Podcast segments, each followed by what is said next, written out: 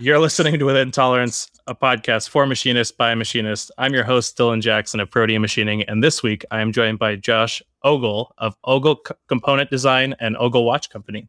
Yeah, is that right? Dylan. Yeah. Thank you so much. Awesome. Yeah, thanks for joining me on the show. You have so much cool content on Instagram that I had to reach out. So let's let everybody know where they can find you online, what you do, all the good stuff. Currently, the place to find me is just my Instagram at Ogle Component Design. And I also have Ogle Watch Co., but I don't really post that right now because I'm not working on the watches. But it has some cool pictures, and some of the watch stuff trickled over to the OCD page as well. Great. Well, so everybody go pull them up. You can follow along. Josh, how did you get started in this? And how did you get to having your own component design company? It's a very long and entertaining road. I got into the bike industry actually when I was about 20 years old. I was living in Boston. I was in school. I was doing graphic design and riding my road bike. And I saw this article in Bicycling magazine. Actually, it was 2 consecutive issues. And I remember this. There was an article about the C-sips, and I saw this beautiful frame that I think Jeremy still owns. It's like painted. It had flowers on it. I'm like, oh, wait, this is some young dude building bikes. That's really cool. And then the very next issue was an article on Columbine Cycle Works. These guys, the Murphys out of Colorado. It was another pair of brothers, and just incredible, beautiful lug work, polished stainless. Like, just, they really got into the details. Like, these guys made their own tools to carve the edges of the lugs. I mean, really stellar stuff. And I was just like, I want to do that. Like, that looks like something fun to be a part of. And so this is when you actually just called people. There was no email at this point. It's 1990. So I reached out and I called John Murphy. I'm like, hey, John, my name's Josh. I was just wondering if I'd come out and apprentice with you for the summer. I'm really amazed by your work, and I thought maybe you could use some help in your shop. And is that something you'd be interested in? He's like, why would I teach you what I do? It's super defensive right away. And I was like, whoa, hold on a second. Like, I'm in school for design. This isn't really my thing. Like, I thought I'd help out and maybe earn some money off one of your bikes because they're gorgeous. And he went on this like 5-minute diatribe, like practically yelling at me for wanting him to teach me all of his secrets so that I could then go and put him out of business. Like, that was his whole concept. I was like, whoa, what's going on here? Like, I caught this guy in a really bad day. And I was like, hey man, I'm sorry. I didn't mean any offense. I just, you have a good one or a better one, and I'm going to get on with my stuff. And unfortunately, like, I couldn't stop thinking about that. It got really under my skin. I'm like, so he thinks I'm going to put him out of business, huh? Well, fine, I'm gonna. and I literally started frame building on a resentment.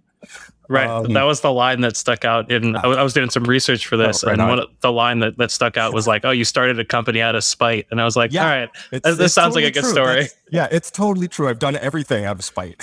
Like, as a pretty much lifelong concept, it's like, oh, you make me angry, I will do something. I wasn't interested, but now I'm very interested. Exactly. You know what I mean? Like, my passing interest has now turned into a passion.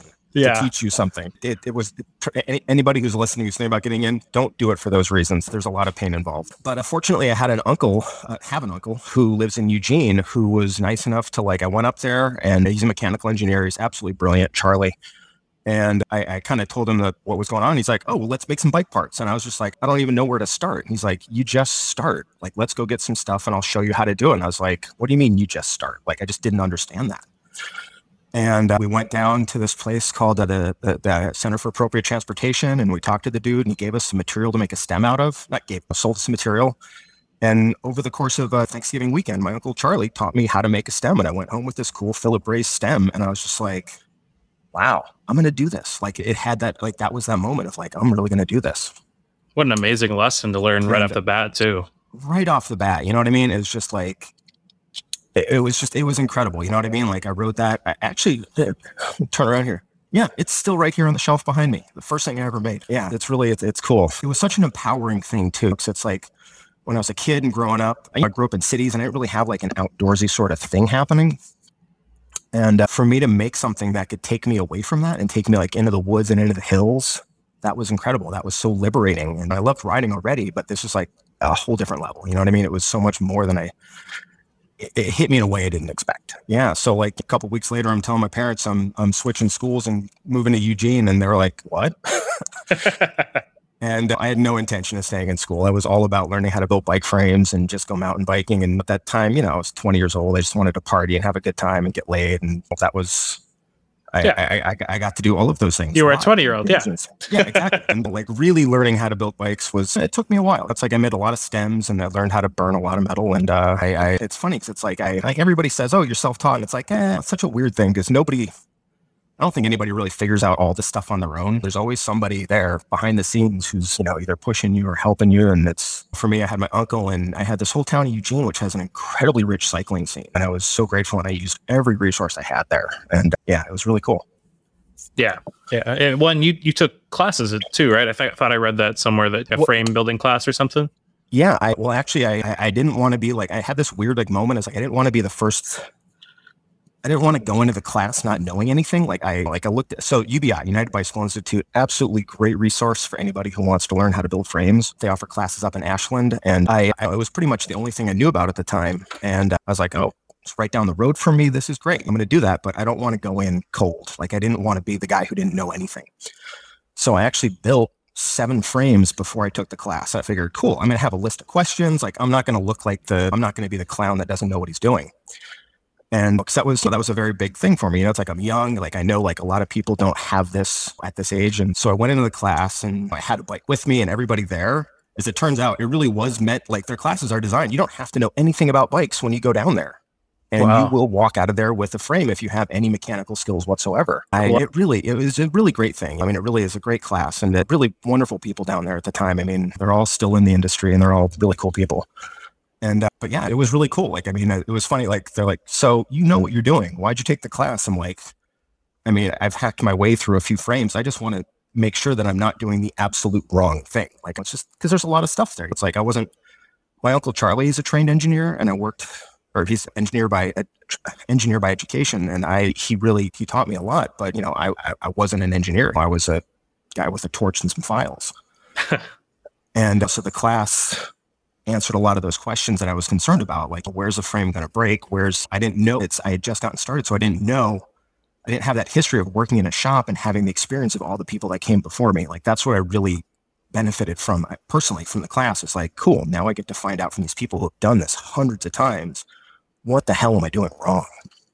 Yeah. Well, and I think a lot of us have done that, where you like over prepare for something because you don't want to look like a fool. Yeah. And then you end up, so you're like, oh, I could have just learned along with the rest of the class. This would have been totally fine. Yeah.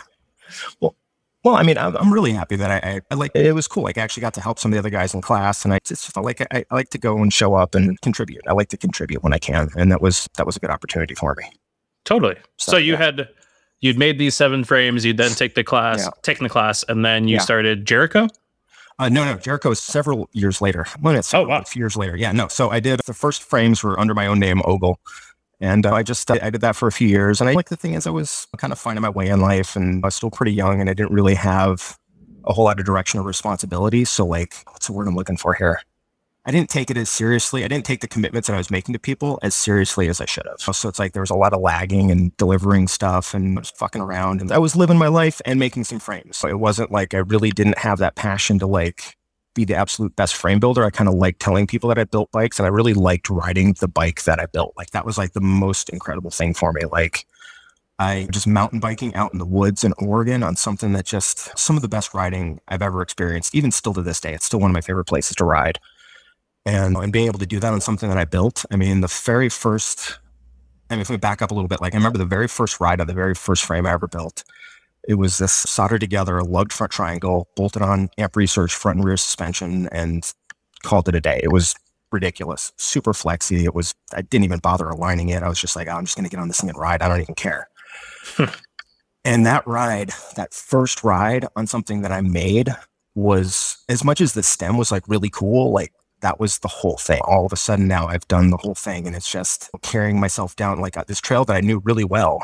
I don't think I'd ever ridden it as fast as I did on that first ride. And I was hooked, so hooked. Yeah. So I did that for a few years, and then I got tired of being in Eugene. The weather was great 3 months out of the year and miserable for 7 months out of the year. And I just had enough. And so I moved down to California. I actually did the move home at 26 thing. And my parents were living in Marin. And of course, from one mountain biking mecca to another mountain biking mecca. And I'd been in Marin for a couple of years, and a friend of mine from college was like, hey, these bikes, I see people riding them. You seem really into it. Like, let's start like a real bike company. And I was like, I have no idea what you mean by that. Like a half real bike company. He's like, no, let's make something big. And he sold me on it. And I was just like, oh, okay, that sounds great. And that's when Jericho started. Oh, okay. Yeah. And so at that point, like when I moved to California, like all the bikes that I built up in Eugene were hand files and a little tiny Burke horizontal bench mill. And just, which I used to miter tubes. That was literally all it was used for. It was totally hacked together. I mean, I used a spray bottle for lubricant, and it had a power switch that used to shock me every fifth time I turn it on. And it was so super ghetto. My uncle Charlie, who taught me how to do all this, he found it at a yard sale. He's like, oh, this is probably something Josh would want. And that little thing, that was my only machine tool for the first 5 years that I was building bike frames. And then I moved to California and I had a shop space, and my grandfather left me some money, and I'm like, I'm going to buy a Bridgeport and I'm going to put a retrofit on it. Cause I knew CNC was like where I wanted to go with it. Cause like I had taken machine shop classes when I was in Eugene at the community college, which I recommend highly to anybody who's looking to get into it, like community college shop class. Yo, you and me both. That's where I got my associates, and it gave me such a head start that I recommend it to everybody. Yeah. And the cool thing is, like, machine shops, like, cherry pick from the good school candidates. I mean, that's like the thing is, like, you paying attention to this class and somebody from the shop's going to be like, oh, hey, I hear you're the hot shot, and offer you a job. It's kind of cool. Totally. Yeah. I mean, if I ever, like, or when I have to end up hiring people, that's where I will go, is talk to my old teacher and be like, who do you recommend? Who needs a job? Exactly. It's just, I mean, that's the best place to, I mean, you want to show off. That's a good place to do it. But I took the shop classes. I took some jewelry making classes because I cast my own head badges on the early bikes. Like it was really, I wanted to be like the craftsman. It was a lot of fun getting into those little details. And I realized early on that the details were what really turned me on. Like lots of people building cool bikes, but you know, I'm a very detail-oriented person. So yeah. I think anybody who sees your current products can totally understand that and see where you're coming from. It is definitely blossomed recently, like that, the ability to put the details in. And yeah, so I moved to California, started Jericho, and that's when things really took off. I got that Bridgeport. Against the advice of some machinists that I knew, some people who I really, respected, I was like, no, I'm just going to retrofit this because it just seems reasonable. Like, look, buy a cheap used CNC. It'll cost you less money. You'll be able to make better parts, whatever. I'm like, oh, but this is what I have my heart set on. Like you couldn't tell me anything. I was just at that age. You know what I mean? I'd been getting some recognition, and I was young and full of myself, and I was just had to do it my way. And it was cool. Like I started making chain rings. Like that was the thing that I wanted to make. I was riding single speeds a lot, and I didn't see a lot of single speeds out there. Like there wasn't a dedicated single speed ring. And until I saw one from a Spot brand, actually, they had a really cool 5-arm one. And I'm like, that thing would be really cool if it was only 3 arms. Like that would be really sexy. So that's what I set out to make. And that was my very first product, was these chain rings. And when they came out, didn't even have a name for them. And they were just Josh's chain rings. And then we had moved to Berkeley to actually really start the shop. And I was listening to Fishbone, and the song came on called The Suffering. And I was programming the chain rings, and I was like, oh my God, that's it. Single speeds, Suffering. There's the name. And it was that moment of like just is perfect name. Cause I mean, you gotta be a little crazy to be a single speeder. So it fit. But yeah, the rings were my very first product. And it was, I couldn't make them fast enough. You know, I mean, I had so much other stuff going on, and made some really cool ones, but it was, yeah, I actually have one of the very first titanium ones right here in front of me. Like it's just something that I keep around to remind me about where I came from. Yeah, I'm looking at one on eBay right now. That's pretty neat. Oh, cool. Huh. That's really cool. Yeah. And you were doing that all on a CNC retrofitted Bridgeport?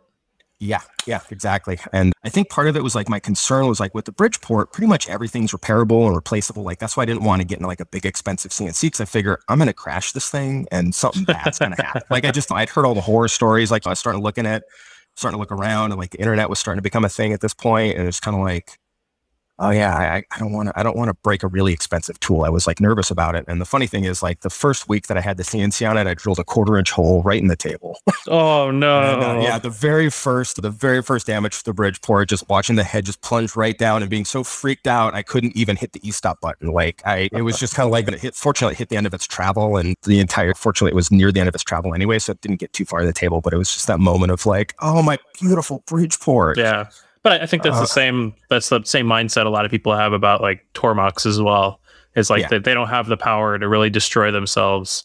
So it kind of makes sense that you would start with something like that. Yeah.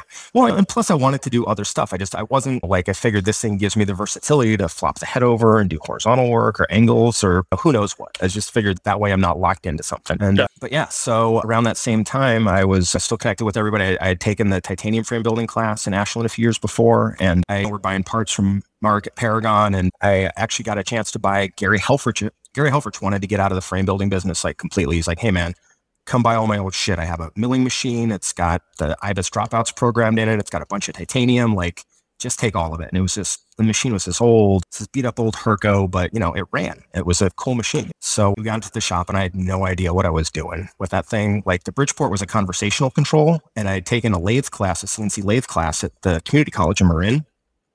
But oh man, that machine was it was a pain in the ass. And Hurco's different enough from like a standard control too, that it's got its own flair. Oh yeah. Well, I mean, it's easy to program like the conversational controls on these things. It was an Analam retrofit. So it's all, do a circle, do a pattern. You know, I mean, it's all real mindless sort of stuff. You punch in the tool diameter, it does automatic compensation. You're not looking at G code at all. So I knew a little bit of G code from the lathe class, but you know, this Hurco, it's exactly like you said. I mean, it was a burnt in old green CRT that just barely worked and like a half a K of memory. And, but the tech, so I call this tech, I'm like, hey man, I got this machine. I need some help. What are we doing here? And he's like, yeah, I'll come over. And while he's over there, he's asking me like what my plans were in the space. I'm like, eventually we're going to get something else. I just don't know what it is. And I got this old machine. Like, let me break this thing first before I go and spend money on something new. And he's like, well, there's this company called Kitamura that makes these really nice Japanese machines. He's like, if you like Japanese quality, this is the one to get. And I know where you can get one for half off. I'm like, what are you talking about? What's half off? Like, what kind of scam are you pulling on me here? And this company had bought one, and they bought it for a contract with Hewlett-Packard. And Hewlett-Packard basically decided after 6 months that they were going to send it overseas. So these guys are stuck with this almost brand new machine, and they were just desperate to get out from under their payments. So I got this almost brand new 3XI for like half off. And I was just like, oh man, I guess I'm a real machinist now. Oh geez. And, that's such a step up too.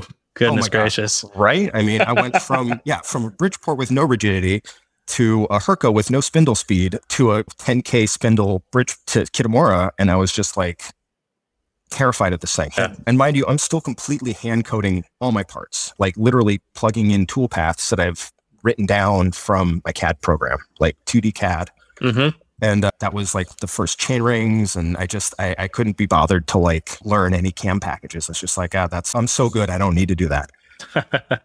And which, I mean, you get it, like you get the joke there. It's just, it's like, it's ridiculous. Like what I thought I could do on my own without the resources. And I think if anybody listening pretends that they weren't that cocky, that young, they're kidding themselves. So but it's like it's nice when you get to an age where you're like fully aware of like how ridiculous it is. You know what I mean? Like people are like, oh yeah, I was a little fool of myself. And I look at myself, I'm like, man, I would have punched myself in the mouth if I had the chance just to like, but it was like it took me so long to do every single part. Cause literally I'm coding every single thing by hand. And it was for when I look back on it, it's like, oh, that was an ugly time in my life too. And it's like I said, I was cocky. I didn't understand, like, I always felt like an outsider in the industry. You know what I mean? It's kind of like, I didn't really like grow up around any of the stuff. Like all these guys in Marin, they all knew each other. There was like the old crew in Marin that knew each other. And then there's all the young kids that were coming up that knew each other. And I always felt like an outsider, but I realized that was all just, it was just in my head. And it's mostly because I was othering people. So I really worked hard to like show how much better than I was. I didn't realize how big the bike industry was too. At that point, it was like the internet didn't really, it was getting together, but you couldn't sell to people anywhere in the world as easily as you can now. You know what I mean? It's like, there's so much room in this industry for people to have their own flavor, their own variety. And I didn't see that yet. You know what I mean? So I felt like I was in direct competition with every other frame builder that I crossed paths with. And it was like, it wasn't healthy. It was pretty toxic.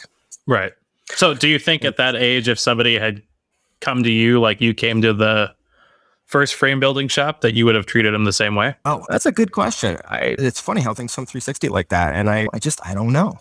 We had a lot of kids come work for us. Like we had a lot of turnover in the shop, and some of that was thanks to me and being a micromanager and kind of a pain in the ass. But you know, people like come, they want to learn it and they want to move on. And I don't think I would have. I actually, reflecting back, I think I I think if somebody said, teach me what you do so I can do it, I would have been like, hey man, that's not going to happen. I think if somebody had said, hey, I just want to come and like work for you for the summer, I'd be more than happy to, because actually that did happen several times. So.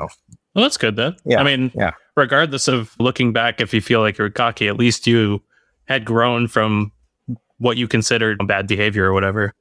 Well, I mean, I had maybe on that level, but I was going through a lot of personal stuff. I getting high every day. And I mean, I hope I'm not oversharing for your listeners, but it's like, you know, I was a functioning alcoholic and just trying to manage people and design stuff. And there was too many balls in the air.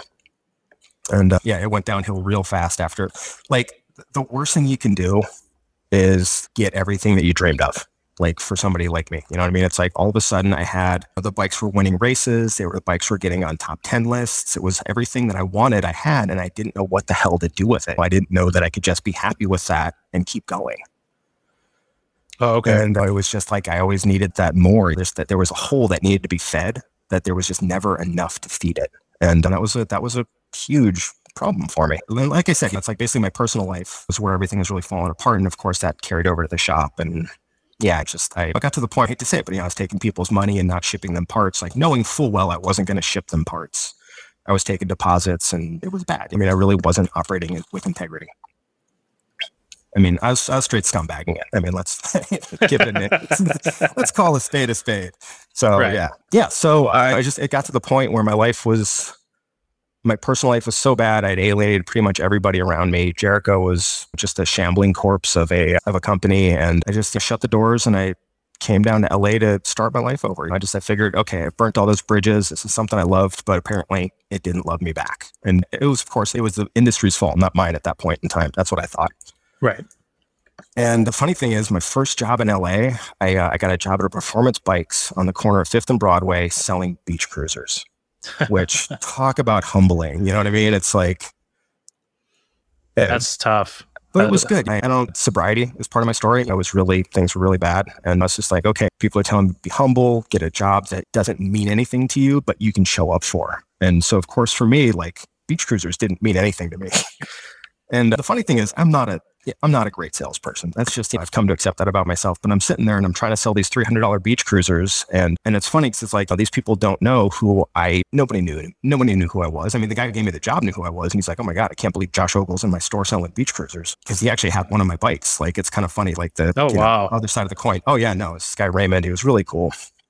And yeah, it was humbling, and it put me in my right place. You know what I mean? It was just like, okay, something, those days are gone. And now I'm just this guy. Let me figure out what I'm going to do. And the funny thing is, I'd always loved photography, and my mom had a hat company, and she's like, hey honey, can you take some pictures of my hats? I need them just for like my website. And so I take these pictures, and the woman that she was working with as a publicist is like, these are really, really good. Do you want to do this more? And I'm like, what do you mean? She's like, we'll pay you to take pictures of products. And I was just like, yes, please. I was really excited about that. And it was such a weird thing though. You know what I mean? It was just this weird, well, if you don't think everything in life is being in the right place, the right time, and having connections, that is just a big part of it, at least in my story. And so all of a sudden I've gone from frame building to selling beach cruisers to now I'm doing commercial photography of jewelry and like these crazy expensive shoes. And it was just like, wow. And I got a paycheck, and I'm like actually doing a decent job supporting myself.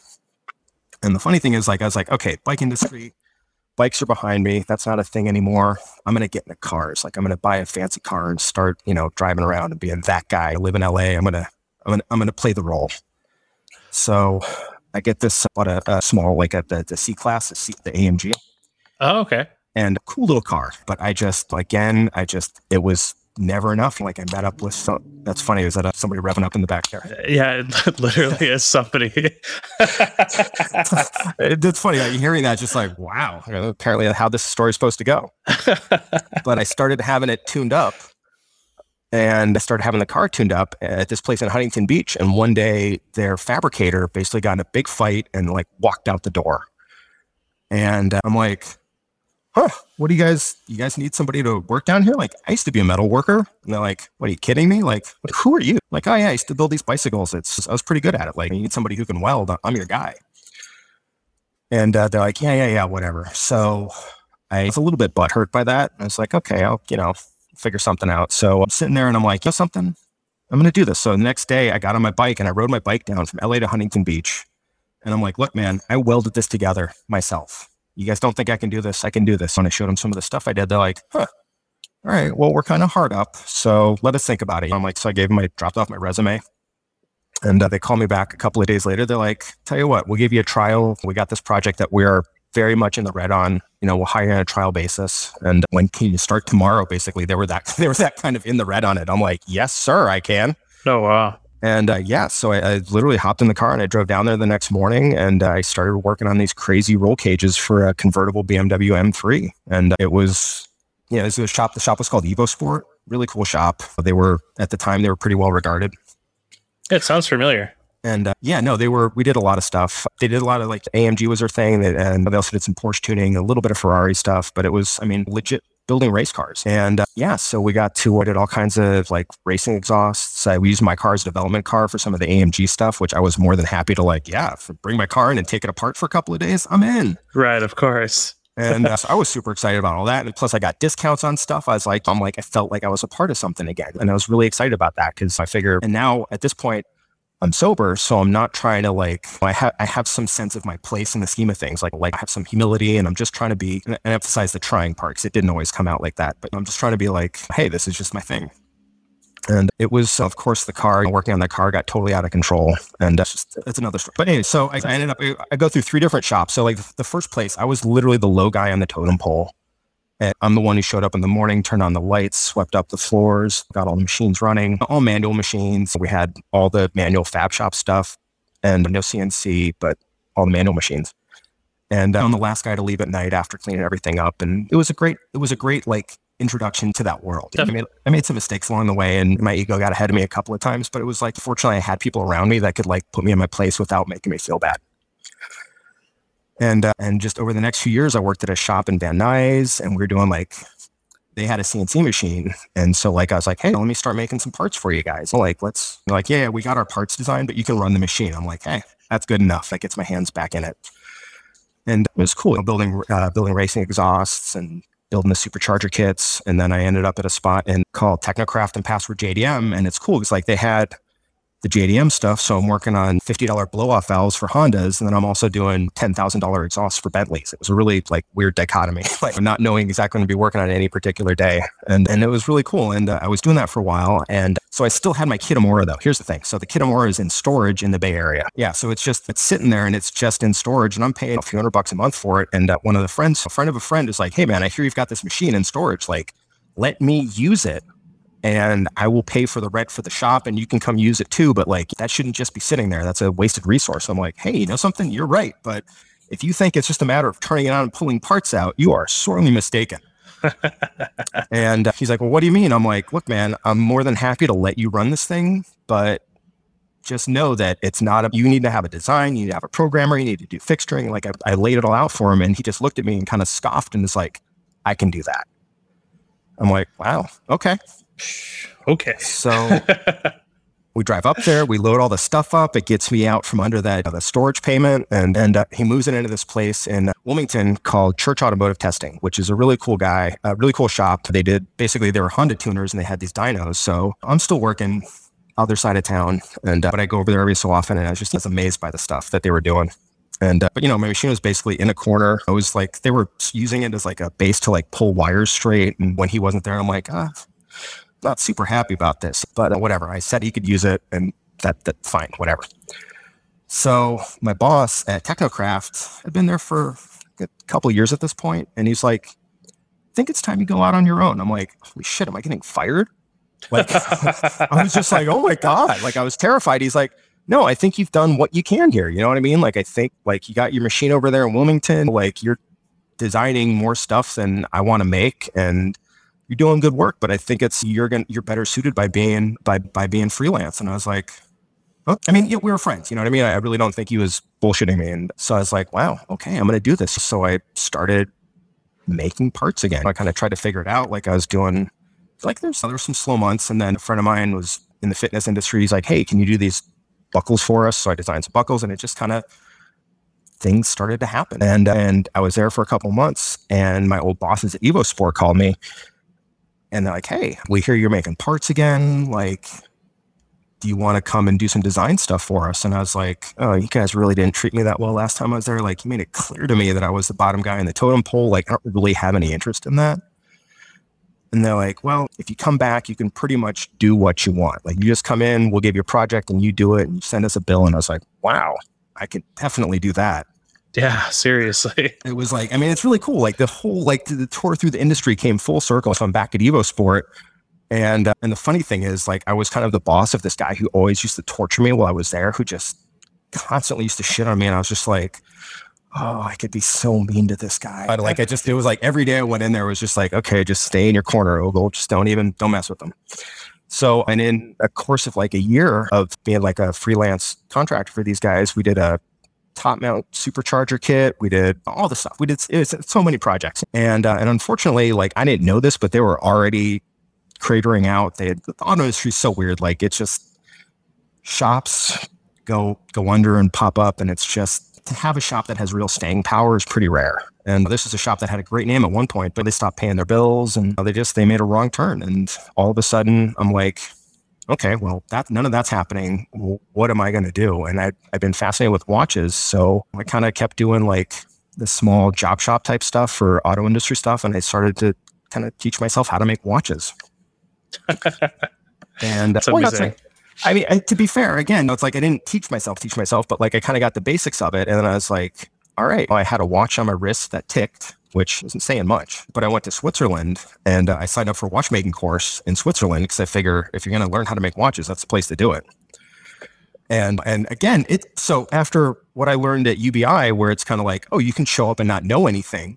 I go to this course listed as the beginner's course, is the Mecca Basic. Like, basic was in the name of it. So I'm thinking like, oh yeah, cool. Perfect for me. I show up and these guys, they're going around the room. It's like this international class, like people from all over the world. I'm like, wow, this is intense. And they're listing off like this one dude has 7 years, and like everybody has at least 4 or 5 years of experience in the industry, up to like 17 or 18 years. And he comes to me last. I'm like, what the hell do I do here?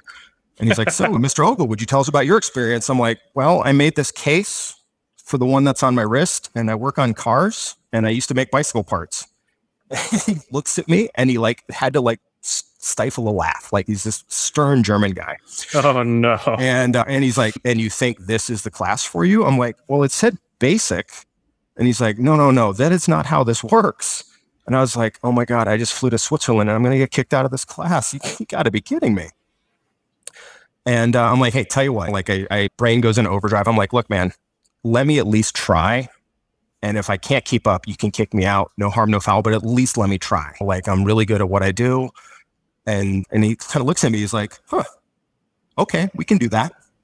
I was like, oh, okay, cool. And so like, I literally talked my way into this class. I'm knowing nothing about it. And he's like, okay. He's like, here's the ground rules. Then if you slow us down, you're going to get kicked out. If you don't obey my orders, you're going to get kicked out. Because he's German, so everything's in order.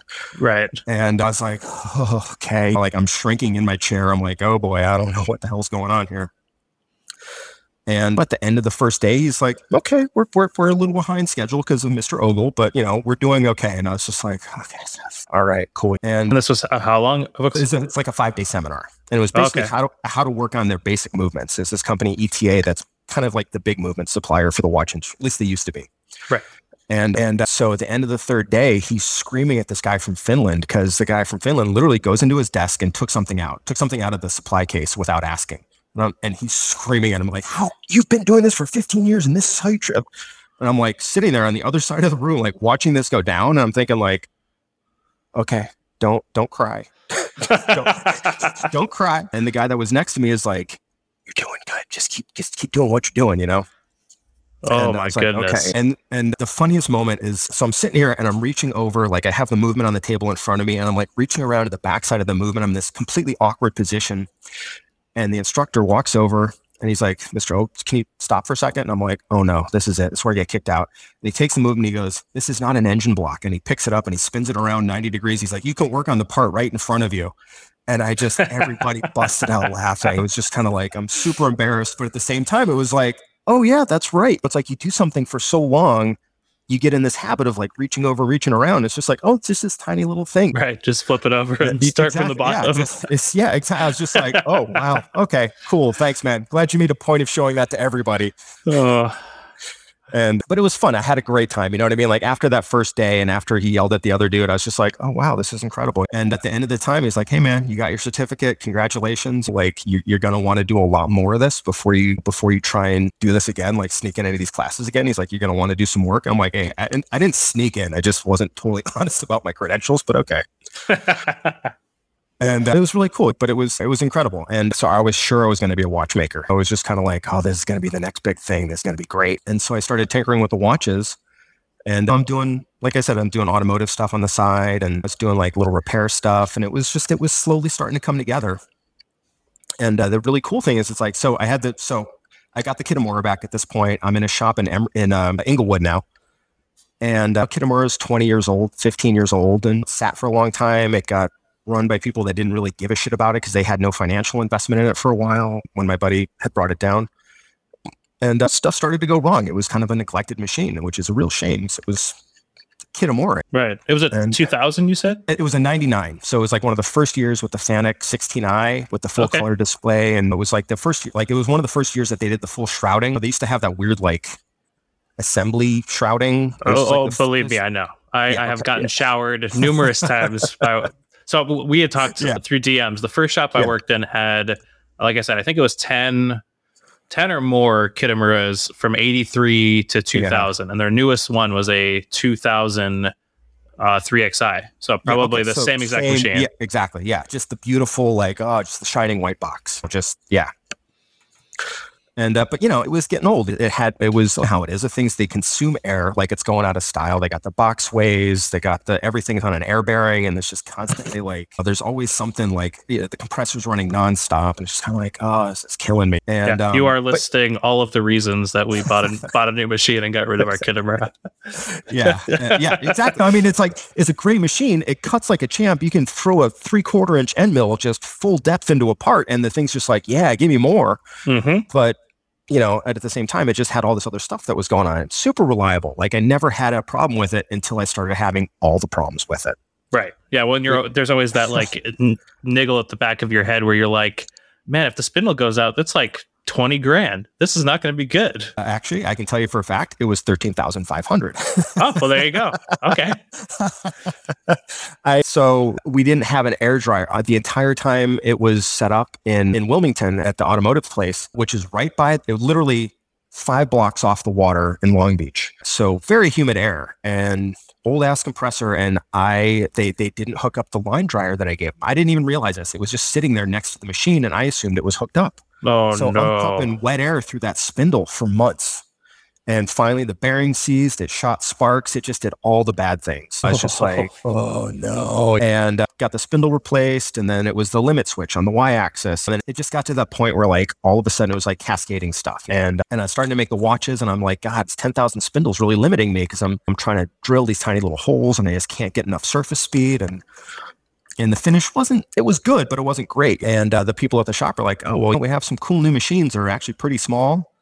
And if you don't want to invest in something large, and that's when I found out about the HX250. And I was just like, oh, this is like a watchmaking machine.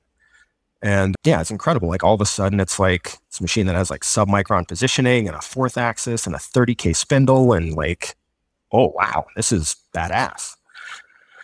And it was cool. Like the shop, they found a buyer for the old machine. They gave me an incredible deal on the machine. And yeah, it was, so I went from 20-year jump when machining, like the machines from 2000 were good, but this thing's like all the crazy high tech stuff. No more air spindle, no more air bearings. I mean, it's a little bum because it has the 250 has the linear guy. It's not the boxway. So it's not the most rigid machine, but for a 30K spindle, you can't really push that big a mill. You know what I mean? Right. You can't really, it doesn't have the torque to do that. So it's like, hey, you know something? I'm going to do what I can with this thing.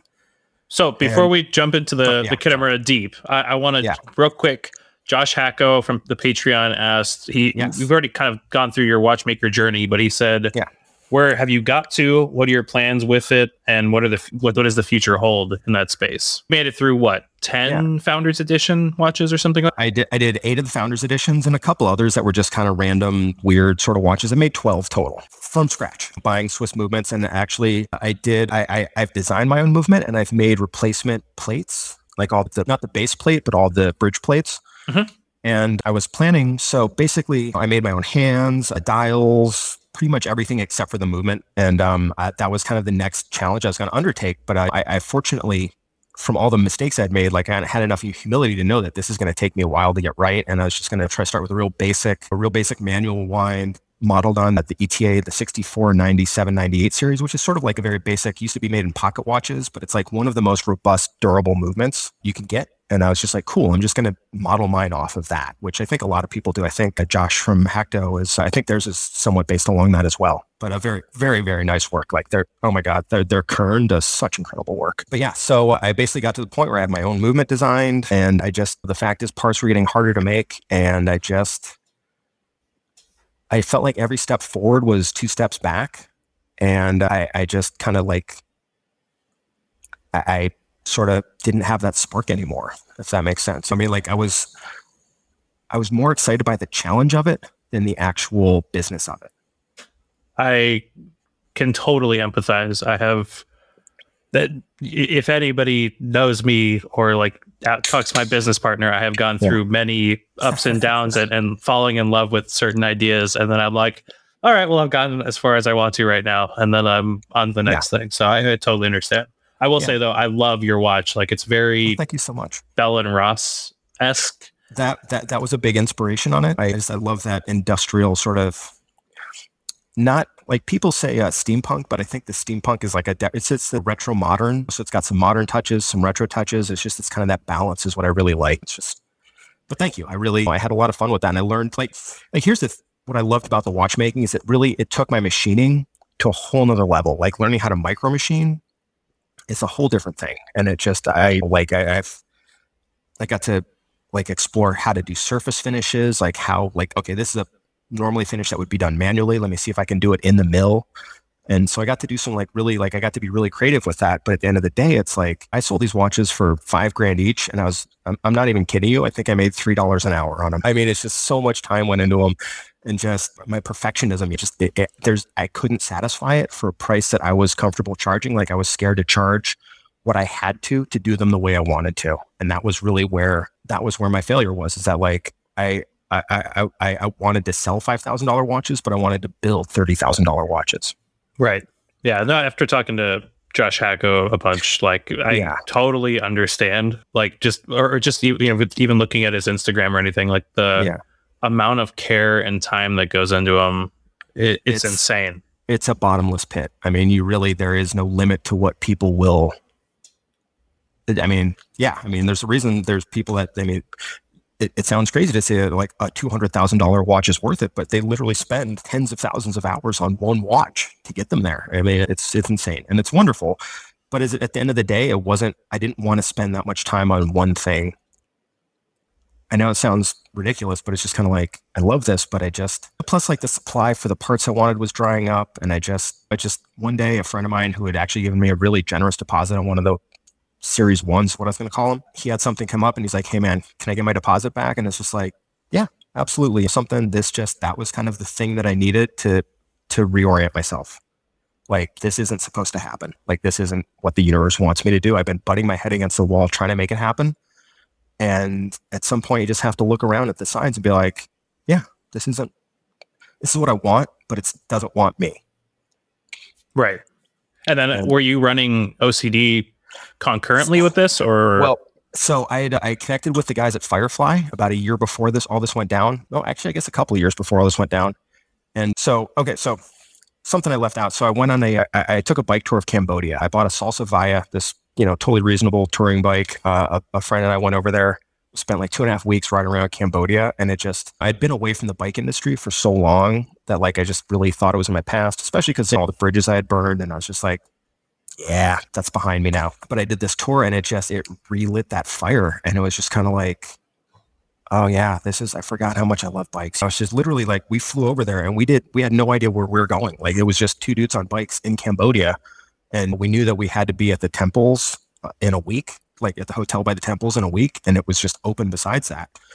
And it was just that freedom. Like that first time I rode my bike on that trail, it was like, kind of took me back to that freedom. Just like, oh my God, I'm just out somewhere in the world on my bike, learning, seeing things again. And that was that reconnection. And that got me into designing parts again, frame parts. So like, yeah, I think I might give this another try. Like just for my own edification, you know what I mean? Not to like be a frame builder, but you know, and then I started designing stuff. I'm like, I'm just going to give these designs away. Just if anybody wants them, I'm just going to let them have them. If people want to buy some parts, cool, I can do that too. But I just didn't want to have that attachment that I had to it, the toxic attachment that I had to it the first time.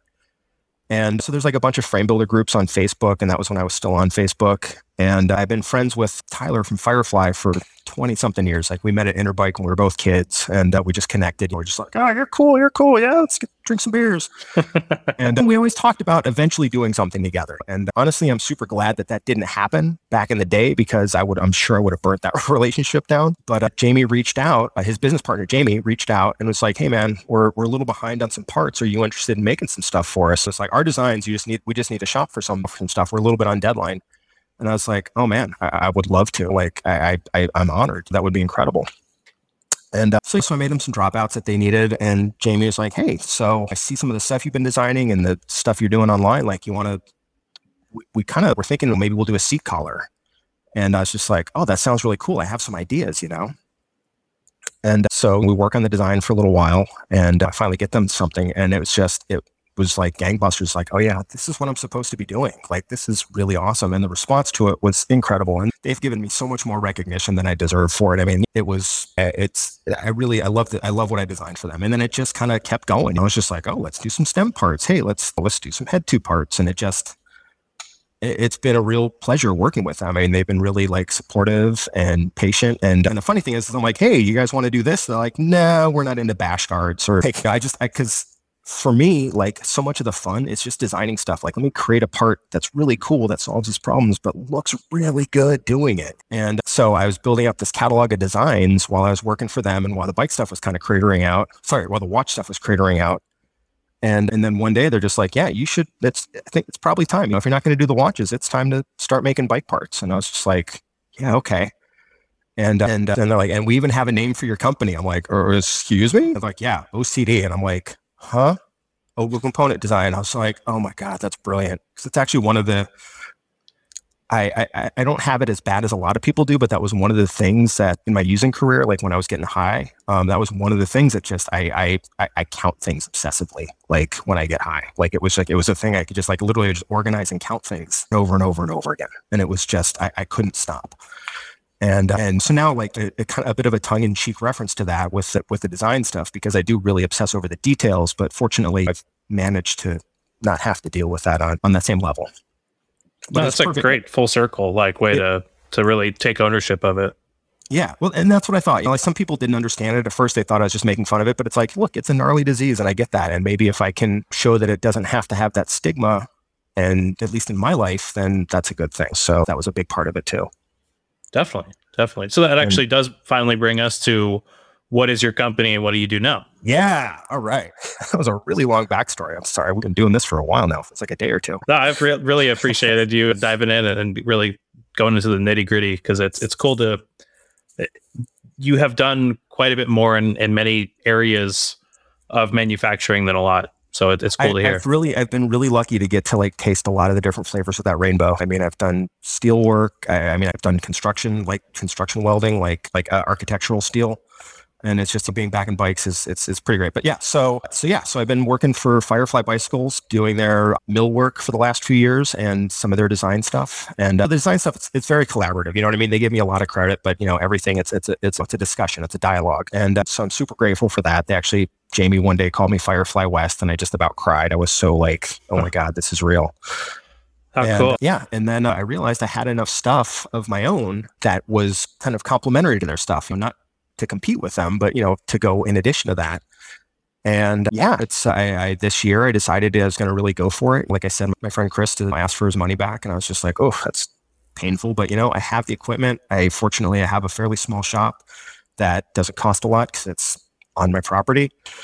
And it was, I could absorb it at the time. And yeah, and I had some cool stuff. And it's like the design floodgates have really like opened back up. And I realized like when I was building the bikes, it was always the details I liked more than the actual welding and assembly and dealing with customers part of it. And I feel bad saying that because customers are always going to be customers, but it's just, you know, with the frame, there's so many different things. And if Kevin from Firefly is listening to this, I'm apologizing to you one more time for the hell I put you through with both of my bikes. Oh my God, I was so indecisive. I changed so many things so many times, and I should know better. Like I should absolutely know better, but I couldn't help myself. I was so excited for like one of those bikes. But yeah, so I got a few products. I'm trying to keep a fairly small, I love the design end of it. And I'll always make way more stuff, always design way more stuff than I can possibly make. And so like this year has been really finding out like what I can make well, and what I think I can sell well. So it's been a really exciting year. That's amazing. So speaking of cool machinery, what comprises your shop? Yeah, my shop it's pretty straightforward. It's a wonderful little workshop. I still have that original Bridgeport. So I pulled off all the retrofit garbage. A company down here whose name escapes me at the moment. Oh, I feel so terrible. They're such nice guys. I'll think it. Loomis Machinery.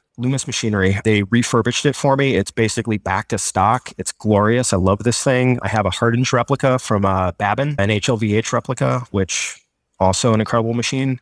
And, but the star of the show is the Kitamura. I have a MyCenter HX250 IG, and that's a 4-axis horizontal with a 2-station pallet changer. So yeah. That brings up basically 60% of the questions. So let's see. Yeah. Easton from Moria Manufacturing, Thomas Hosford, let's see, Crash Thorn, Jeffrey Ludwig, Cobra Frame Building. Yeah, I saw that. They all asked about it. So give me the rundown. You kind of already said why you chose Kitamura, but why a horizontal? Why not a different twin pallet machine? Was having twin pallets an important part? Why not a 5-axis? All the good stuff or all the bad stuff, whatever you got. Well, at the time they didn't have, so I knew I was going to be moving out of the shop that I was in. Like I had this idea of this workshop in my head for a while. And this is actually like, I didn't want a big machine because I wanted something that was going to be somewhat easy to work with. And I just knew that like the parts I was going to be making aren't going to be that big. I don't need a full number 3 size machine. And this was the one that had the spindle speed. I bought this with the intent to make watches, which I was sad about when it didn't happen. But at the same time, it's for the bike parts. Anyways, I bought it because it's super precise. It's like micron positioning, submicron positioning. It's got a 30,000 RPM spindle, which is great for engraving, for everything, just for having access to that, especially with smaller tools and aluminum, like the chain rings use. Being able to spin those guys at 30,000 RPM, it's great removal rates. I didn't even realize it was that there was a HSK option until I was talking to somebody recently about that. Yeah, that's what attracted me to it. And that was the only one. This was the smallest machine that had the 30K spindle and also had the 4th axis. Cause I knew like I wanted to get into more creative stuff. And like when I was looking at the machines, it's like, okay, I want to stick with Kitamura because it's a brand I know the controller. The guys at the place that sells them are cool. And there weren't a lot of machines, multi-axis machines in this size at the time. There actually more of them have come out in the last couple of years. Like the Met Center is like what I would have gotten, like had I been given this opportunity now, I think I would have gotten the Met Center, which is a smaller 5-axis Kitamura.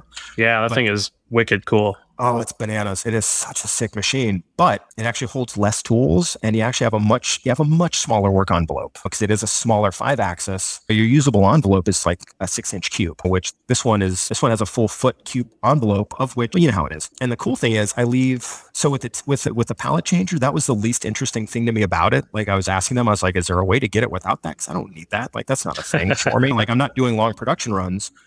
But what I realized is that I can put a 5th axis on one of the pallets, and I can actually have a 4-axis machine with good travels on one pallet station and a 5-axis machine on the other pallet station. And so it's an eventual plan, but like for right now, I use one pallet station has my 4-sided tombstone that I use for all the titanium and most of the smaller aluminum parts. And then now that I'm getting back into chain rings, the other pallet station has my chain ring fixture on it.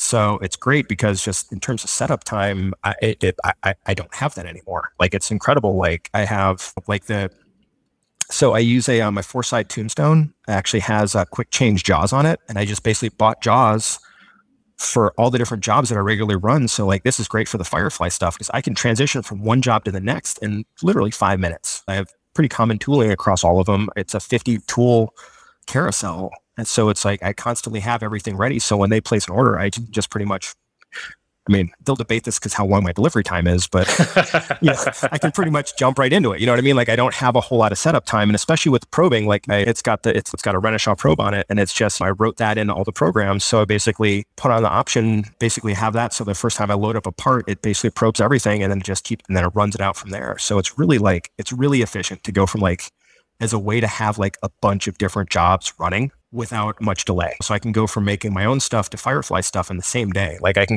make chain rings, and then I can go make steer clamps, and literally just calling up a different program.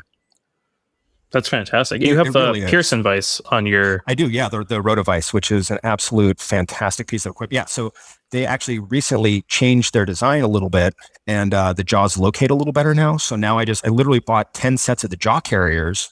And so now I just, you know, I swap out the jaw carriers, which takes just a couple of minutes. I mean, it's 3 screws, and I have my next fixture loaded, and bing, bong, bang, probe it, and I'm good to go. And it really is, I mean, the efficiency and the flexibility that it gives me is incredible. Like it really, I mean, that's a big part of it. It's like all the little stuff that this machine makes fluid like that, you know, having 52 tools in there. Yeah, that's fantastic. So talk to me about the controller, because like that's been kind of the sticking point for me on going to a new Kitamura, because like I loved my Kitamura for Protium was a Yaznak, which was great, yeah. And then all the Kitamuras I worked on at my first job were all FANUC, which was great, yeah, as well. But the new Kitamura backwards control, and by the way, they think that is like the most mind blowing thing about it. They're like, it's Kitamura spelled backwards. So I'm like, wow, that's really your sales pitch? You don't want to tell me about the actual controller, right? Yeah, yeah. So how do you like it? And I guess my biggest question is I've heard some quality issues with the newer Kitamuras. That's my biggest fear of them, and that's like everyone I've talked to that has gotten a 3XD. They have gone through numerous spindles, or they've had bugs in the control. That kind of stuff scares me away from them when I used to love them so much. So yeah, I guess what issues have you had? Does the XD have the mini control? Like they have two different ones. So they have like the full panel, and then they have like the mini panel. Like the Med Center has like the mini panel controller, and mine has like the full panel controller. I don't know if there's different electronics inside, but I've had no issues with mine pretty much at all. I mean, I my palette changer has been glitchy. Like if I don't cycle it every few days, it stalls, and I basically have to manually rotate it into position.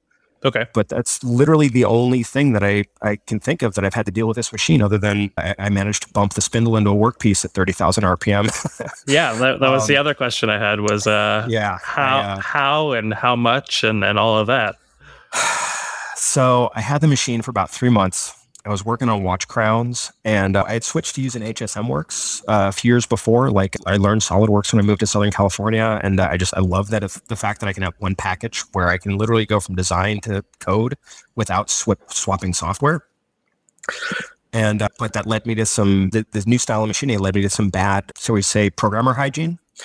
And so I had just posted out the second half of a program instead of going to the line number. Like I had changed something for this thing, and I posted out the second half of the program.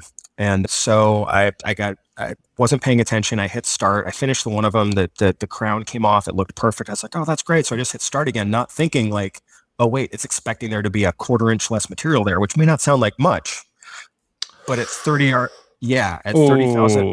Yeah, at 30,000 RPM with the little HSK spindle, it got real unhappy. It punched it, it moved it, and all of a sudden it was making a little bit different noise that made me really, really sad. And like my stomach sank, because the option, when you're buying the machine, it's a $30,000 option. It's just kind of like, oh boy. It is. I didn't know there was that much more.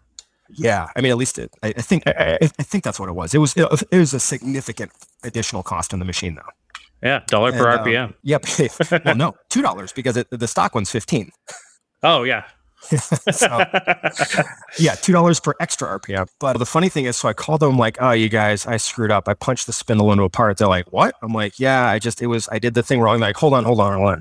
You did this. This was your mistake. I'm like, yeah, why? What are you talking about? They're like, I don't think anybody's ever owned a spindle issue in the history of this company. Like, you're the first person that's ever called us and said you ground your spindle into a part. I'm like, wow, that's crazy. They're like, yeah, nobody wants to admit that. I'm like, okay, can you come and fix it? Like, yeah, exactly. It happened. Can we take care of it? So they came over and they inspected it. They're like, look, it sounds a little bit off, but you know, keep running it and we'll see what we can do for you. I'm like, okay. I mean, as long as I have the okay to keep running, they're like, yeah, maybe don't go above 25,000 if you can avoid it. I'm like, oh, you're giving me 25,000 RPM is like a safe zone? Okay. So they came back to me. They're like, yeah. So we actually called Kitamura and they're like, they were really cool about it. And they gave me everything at cost, which was incredible.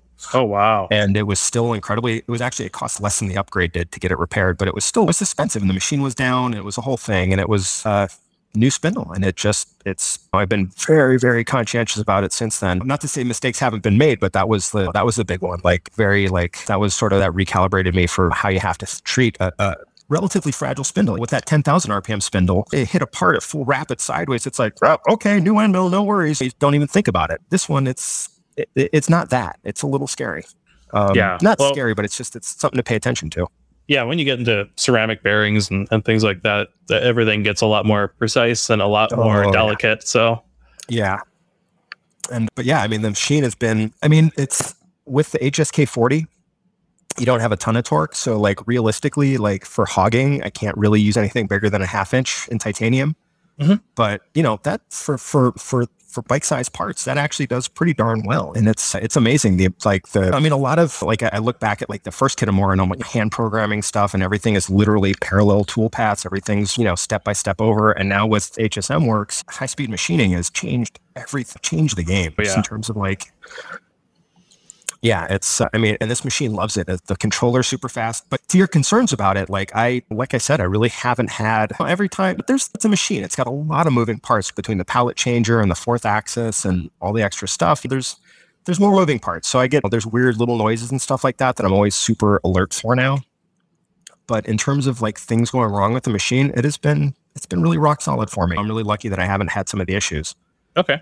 But I actually have heard about like the XDs. That seems to be like their budget machine. And I'm amazed that it's a family owned business. Like Akio Kitamura's whole thing is like, this is my family. This is my name.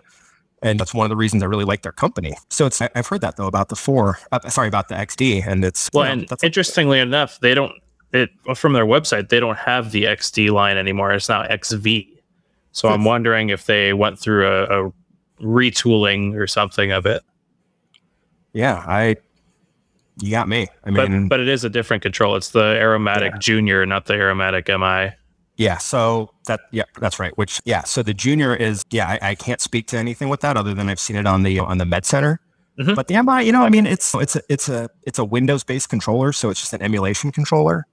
And for what it's worth, like I said, mine has been pretty much flawless. So like any issues that I've had, they've been super easy to deal with. And yeah, this machine has been wonderful. I mean, it really is like having a fourth axis for me it's so great. 'Cause it's like the parts that I'm making now, it's like, it's given me so much freedom. Like for the most part, everything I do is just 3+1. I don't really even do live fourth on anything since most of my designs don't require it. But you know, being able to do that 90 degree off axis or 45 degree off axis work has been brilliant. Like it's just, what it's opened up for cool, creative little parts that seem much more difficult to make than they really are. That's a big part of it too, is like making parts that people look at and they can't see how it was done. It's not obvious to them. Like that makes me really happy. Definitely. So what about things you don't like about the machine? Because I think the reason we had a lot of interest in this is that many people, me included, have seen it at trade shows now, and it's like such a cool small horizontal. It's totally unlike the packaging you normally see with a horizontal, both cost and size. So exactly, and that was a big part of it too, because I'm on a phase converter. I only have single phase coming into my house, and so I'm on a digital phase converter. So it's like that's one of the things I like about it. It's got a relatively low power draw, and like you said, it's a small. But what I don't like about it, the limitations of the HSK40 spindle. It's like I can't use big fly cutters, so facing I have to do in passes with like a 3/4 inch. It'd be nice to be able to run a nice big mill across some facing work to get parts down. And fast spindles are loud. I get tired of listening to the spindle. Like I know that sounds like a humble brag, but it's just kind of like with that thing going in the background. Like I have noise canceling earbuds sometimes when I'm doing a lot of high speed work. And honestly, for me, the thing maybe I've just gotten so accustomed to it that I don't notice the quirks anymore, but it just, every day I turn it on and it just works. I feel super fortunate to have a machine that I don't have to wonder like what's going to go wrong today. Okay. I mean, of course, now I've said that, and I've said it looking at the machine, so it's going to do something obnoxious to me tomorrow. But you're doing a nice oil change or something tomorrow. Yeah, exactly. You know, I'm going to top up all the fluids. I'm going to give her some fresh coolant. I mean, the things I don't like about it, like I said, it's like it does make some weird noises sometimes. They actually did change the pallet changer, so now instead of being a pneumatic base, it's fully electric. Yeah, that's what the tech told me. I don't know. I didn't really dig into it any more than that. But to me, that would be a big upgrade. It happens very infrequently, but you know, when it does, it's annoying because you got to put everything down. And one thing I wouldn't do is it has a bloom laser, which I hear they're great, but for this one, the way they set it up, it basically doesn't have a ton of accuracy because the heads have to be so far apart to clear the work zone. So I would get offline tool measurement if I was going to do it again. Like I wouldn't spend that money. But one of the things is there's some really good offline tool setups, and I would use it more, but again, like when the laser's on, like a lot of times I basically have some caps that I put over the head so coolant can't get at them, and I just shut off the air supply to it because it basically uses as much or more air than the machine itself does. So my compressor's just constantly going. Oh, geez. And so it's just kind of like, for me, that's like, okay, so now I turn it on when I need it, but I measure the stuff offline. It's just quicker now. I mean, I just have a height set up, and that makes that really easy too. It really does. I mean, basically having that flat surface and knowing that like, this is my bore face. So just zero it and set it at the top and you're done. It's easy. Does it have through spindle? I didn't get it. I was torn because if you lose a seal with a 30K spindle, when you're doing through spindle, bad things happen. Oh yeah. So I went without. I don't do a whole lot of really deep drilling, and honestly, like the one place where it might come in handy is like diving into pockets, because I have to do a lot of blind pockets to get parts started, like seat post heads and stem parts. But it's the new end mills that they have for that make it such a fast process that it's just you're in and you're out, and it just doesn't really. Yeah, I don't miss it. Like I said, I maybe a little bit for drilling, but I don't do enough drilling that it really is something that affects me. Okay. So speaking of end mills, what tools are your bread and butter for titanium and all those fun stuff? I've been working with a company called Fraisa lately. Not working with, but I've been buying tools from a company called Fraisa. They're I actually found out about them when I was making the watches. One of their old reps found me on Facebook, and we got to chatting, and they sent me a couple of check out. And I fell in love with their stuff. Super good quality tools. They're a little more expensive, but they're super consistent, and their ground really nice. And they have an end mill that's actually meant for diving. It's one of these recessed end mills, and the 1/2 inch dives in at a 10-degree ramp. So it's like crazy, like ramping into titanium at 10 degrees with a big old 1/2 inch. Jeez. I mean, honest. Yeah, that exactly. My point exactly. That was what I said. I'm like, you got to be kidding me. And he's like, no, this is a real thing. We'll send you one, push it, see what happens. So here's fortunately they have online speed calculators. So they're like, look, just follow these exactly and tell us what they do. I'm like, oh, they're probably super conservative. And I look at it, I'm like, oh, that's crazy. I'm ramping at 20 inches a minute at 10 degrees, and it's literally just ripping down into parts. And that combined with high-speed HSM tool paths, it's like the material just goes away. It's incredible. I worked that stuff for the aluminum. I use mostly Niagara cutters, but actually Fraisa is coming out with some really nice aluminum stuff too. I've actually been using them on my chain rings. Okay. And yeah, it's like, I don't like to have multiple sources for stuff. Like I respect people that like find the best price for all this stuff, that have the time to kind of sort through and go and do all that stuff. It's like, hey, I got this company that they treat me well. They ship consistently. Everything's super easy. If I have a question, they have really talented application engineers on staff. That's just easier for me. You know what I mean? It's like to take that workload off so I don't have to think about it as much. It's worth a little extra money for me to like for better quality end mill. And they resharpen them too. So it's like, that's the other great part is it's all closed loop. Like I burn them up, I send them back, I get new ones. It's great. Yeah, that's fantastic. And I totally agree. Yeah. Like I find that having better customer service and ease of ordering is well worth an increase in price for me on tooling, because there's already so many barriers to getting parts done, like ordering material and all the things I have to do. I don't want to have to worry about like making my tools behave. Exactly. Yeah. I mean, and here's the funny thing. Like I got in touch with them because they had one of the things that really connected me with them is they have a 7-flute finisher, a 1/4-inch 7-flute finisher for titanium. That is just like, what? Like I looked at this finish and it was just kind of like, oh, okay, these guys know what the hell they're doing. Like it looked nothing like the rest of their tools. They weren't trying to sell like a slightly different helix as a different tool. It's like, no, this is a tool that's clearly made for this application. And I really respect that. Like, they really break down their applications and they have designs that really seem to work well for each of these applications.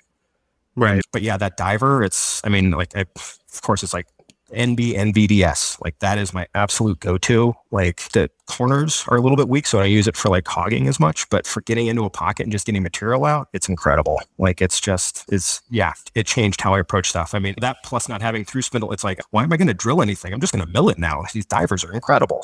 Right. Yeah. That's amazing. That's 10 degrees is a ton in titanium. Well, yeah. And that's with the half inch. I ramp at like 18 degrees with a quarter inch. Wow. Steel is 25 degrees. It's crazy. Like, it's watching it go in. It looks like it's drilling a hole because it's going so deep, so fast. And it's terrifying to watch the first few times. It's like, this can't be right. This cannot possibly be right. Yeah. And it's really cool. It's really neat to watch. And more than that, it's great because it's the time that it saves me in making parts. Like, I can actually charge a fair price for these parts that should be way more expensive. Right. Yeah. I find titanium, it's not as hard as people make it out to be, but it does take a little bit of dialing to get to where you're comfortable with it. Well, exactly. I mean, yeah, I mean, it has a very narrow range of what it'll let you do to it. But so long as you keep it in that range, you're good to go. I mean, you have to, yeah, it wears out tools quicker. But, you know, if you have an ear that's tuned to hear like when it starts making that noise, I'm doing air quotes that you can't see. When it starts making that noise, it's like, okay, just time to get the next one in the machine. It's just, that's all it is. Right. Yeah. But I mean, honestly, like quarter inch and below seem to last just as long as they do in most other materials. Like steel and titanium, like I don't notice like an appreciably shortened tool life. Yeah, I completely agree. Yeah. So, I mean, but it's intimidating because when you make a mistake, it's really expensive and it happens really fast. Oh, yeah. And I think for new machinists, that can be really, that can cause you to pucker up pretty seriously. Yeah. Well, and like milling, I haven't had too much issues, but drilling, like you start drilling and you're like, oh, it sounds great. Yeah. And then you like turn your back and you're like, oh, well, there it goes. Like, okay. Exactly. It's gone. Yeah. I've noticed that like for established tooling, for established programs, I run carbide end mills. But if I'm testing something out, cobalt actually works. Sorry, not end mills, but drills, carbide drills. But if I'm just kind of getting a feel for something, actual cobalt mills actually work really well in titanium if you don't plan on using them for a very long time. Right. Yeah. I went through this whole saga. I make some titanium parts for a customer and was making these 256 holes and broke like, I don't know, six Goering drills trying to get it. And then finally switched to a Kennametal Go drill and did 200 plus holes with it. But then I bought another one at like a slightly bigger size and broke it off on the third hole. And then I was like, well, I don't have time to order anything more. And so I just was like, well, screw it. I'll put a cobalt drill in and see what it does. And like ended up making it through the rest of that order. And I was like, yeah, whoa, thank goodness. Crazy, right? Like it doesn't make sense, but yeah, drilling is very much like in titanium. To me, it's still a black art. I mean, I've been doing this for 20 something years and it's still just like, yeah, I mean, I think that's why I was so excited about the diver end mills. It's kind of like, oh, no drills. Yes. I was so excited. Yeah. Well, Easton Moria Manufacturing and I go back and forth because he loves drills and hates ramping into pockets. And I'm the exact opposite. And so anything I can do to ramp is like, that's where I'm going. Dude, I'll send you one of my regrinds because it's worth it. Like watching these things just bury themselves in a work piece is just, it's so satisfying. Yeah. That sounds nuts. I can't imagine that in titanium. It's pretty wild. And that's one of the benefits of the horizontal too, is that, I mean, just so long as we're talking about the machines and stuff, but your chips are falling away. You don't have a chip puddle. You don't have a chip pile on the table. Like that's awesome, especially with titanium. So you're not recutting. That's like one of the really nice things about the spindle that I didn't anticipate is that it's like, oh man, it's just, everything's gone. Like it isn't even dependent on like having a good high pressure coolant blast, but everything just falls away. Well, and that leads perfectly into one of the questions from Jeffrey Ludwig. And that is, what is your most and least favorite aspect of using and owning a horizontal machining center? Yeah, I mean, the least favorite is reduced work envelope. It's great being with a vertical. I can just put fixtures all over the table. It'll just be done. I can put big parts on the table too. With this one, it's a much smaller work envelope. But, you know, like I said, I can do on this tombstone, I can hit 12 sides in one go. Like I can hit 3 sides of 4 different parts in one run. And that's really cool. Like, I love that, like the flexibility, and then also being able to do slightly off axis stuff, like just being able to machine tapers and do like contouring off axis is really kind of nice. And yeah, and like I said, not having to, like, especially with the smaller stuff where the coolant will blast the chips away, but just at the end of the day, not having to clean off the table. It's literally just blow out the cabinet, get the chips off the sides of the cabinet, hit stop, and it's done. Everything falls right in the swamp. And it's an easy machine to live with on that level. How is the chip evacuation on the Kitamura? Like, obviously you've got the horizontal working for you, but like, as far as getting it out of the sheet metal and into the, I'm assuming you have a conveyor. Yeah. Yeah. I got the scraper style. So it really does a great job pulling them off the bottom of the machine. It's really good. Every so often, like once a day, like there's areas where pockets start to collect of chips. And once or twice a day, I'll just get in there with a hose with the air and just blast them down into the trough. And that's pretty much all I got to do. Okay. It has great wash down. It has, it doesn't have great washdown, but it has the washdown stuff. So I think that's one of the inherent benefits of a horizontal, is that the chips tend to want to do that. You know, if I was going to add something to the machine, it would be just a couple of little coolant jets to clear out those areas where the chips do accumulate. But it's such a minor thing that it's just kind of like, I'm so lucky that that's the problem I get to complain about, as opposed to a screw conveyor that's constantly gummed up with chips, or you dropped an Allen key in and it broke your screw. It's, that kind of thing. Yeah. Well, and it sounds like they're not accumulating in places that affect either the pallet changer or the tool changer, which is the big thing. Yeah. Yeah. No, not at all. It's actually really cool when it does a pallet change. It actually has fairly high pressure jets that actually blast off the pallet locating points and the whole thing as it's rotating. So it really cleans it off really well. And one of the things I do appreciate is that those parts are actually stainless. So it's real nice. So if your coolant concentration drops, you're not going to get corrosion and stuff like that on those kind of critical mating parts. Yeah, it's super important. Our spark changer, even with the jets underneath the locating studs, would occasionally throw a clamping error, because there would just be so many long stringy chips from like aluminum roughing under there. Oh yeah, totally. But even then, you manually unclamp it, blow it out, and clamp it back up, and you're fine. Yeah, no, this one, it's just the way it's laid out. It doesn't even, it would have to be, the machine would literally have to be packed with chips to the level of the conveyor, to the level of the pallet for them to get in there. Like, it's, fortunately, I never let it go that far. Yeah, definitely. But and plus the tool changer, it's so fast. Like, my chip to chip time is 5 to 7 seconds at 30,000 RPM. Like, it's that kind of fast. Like, it's really an amazing machine. I hate to sound like a shill, but it's been so easy to live with and work with, and it's the Lexus of machining centers. That's fantastic. Have you thought about, in the future, field upgrading the tool changer or the pallet changer for size? Because I know you can add up to 100 something tools and 10 pallets. Yeah, they have. The way my shop is laid out, I kind of built the shop around the machine, like in terms of where we put it. So I don't really have that option. If I was to add I would love to have 50 more tools, but the reality is I have to change one or two tools on the regular. For the most part, 40 of my tools are fixed and never get changed except for when they're worn out. And there's only about 10 that I have to change out from job to job. And it's just weird, random drills and taps. But yeah, I would love to have 50 more tools. That would just be, that would be the bee's knees. And, but yeah, if I did the pallet pool that they have, it actually limits the size of the pallets that you can use. So I actually couldn't do chain rings anymore. And it's pretty much everything. Like, it's if I understand it right, I haven't looked into it super close, but like the pictures that I've seen, it looks like it's more of like a smaller, like basically you're talking about like a 5th axis type vise as opposed to a tombstone at that point. Oh, interesting. Okay. Yeah. So I really love having my tombstone in there, and it's just, I honestly like it. Yeah. And aside from the fact that I just don't have room, I have an 840 square foot shop. So like that's sort of here's the thing is I have 800 square feet and I have room to work in the shop. Like I can move around, I can do anything I want. I got like my machine zone, I got my setup area, and it's nice. Cause I don't feel like I'm having to move around stuff. Like that's a really like nice place to be. Mm-hmm.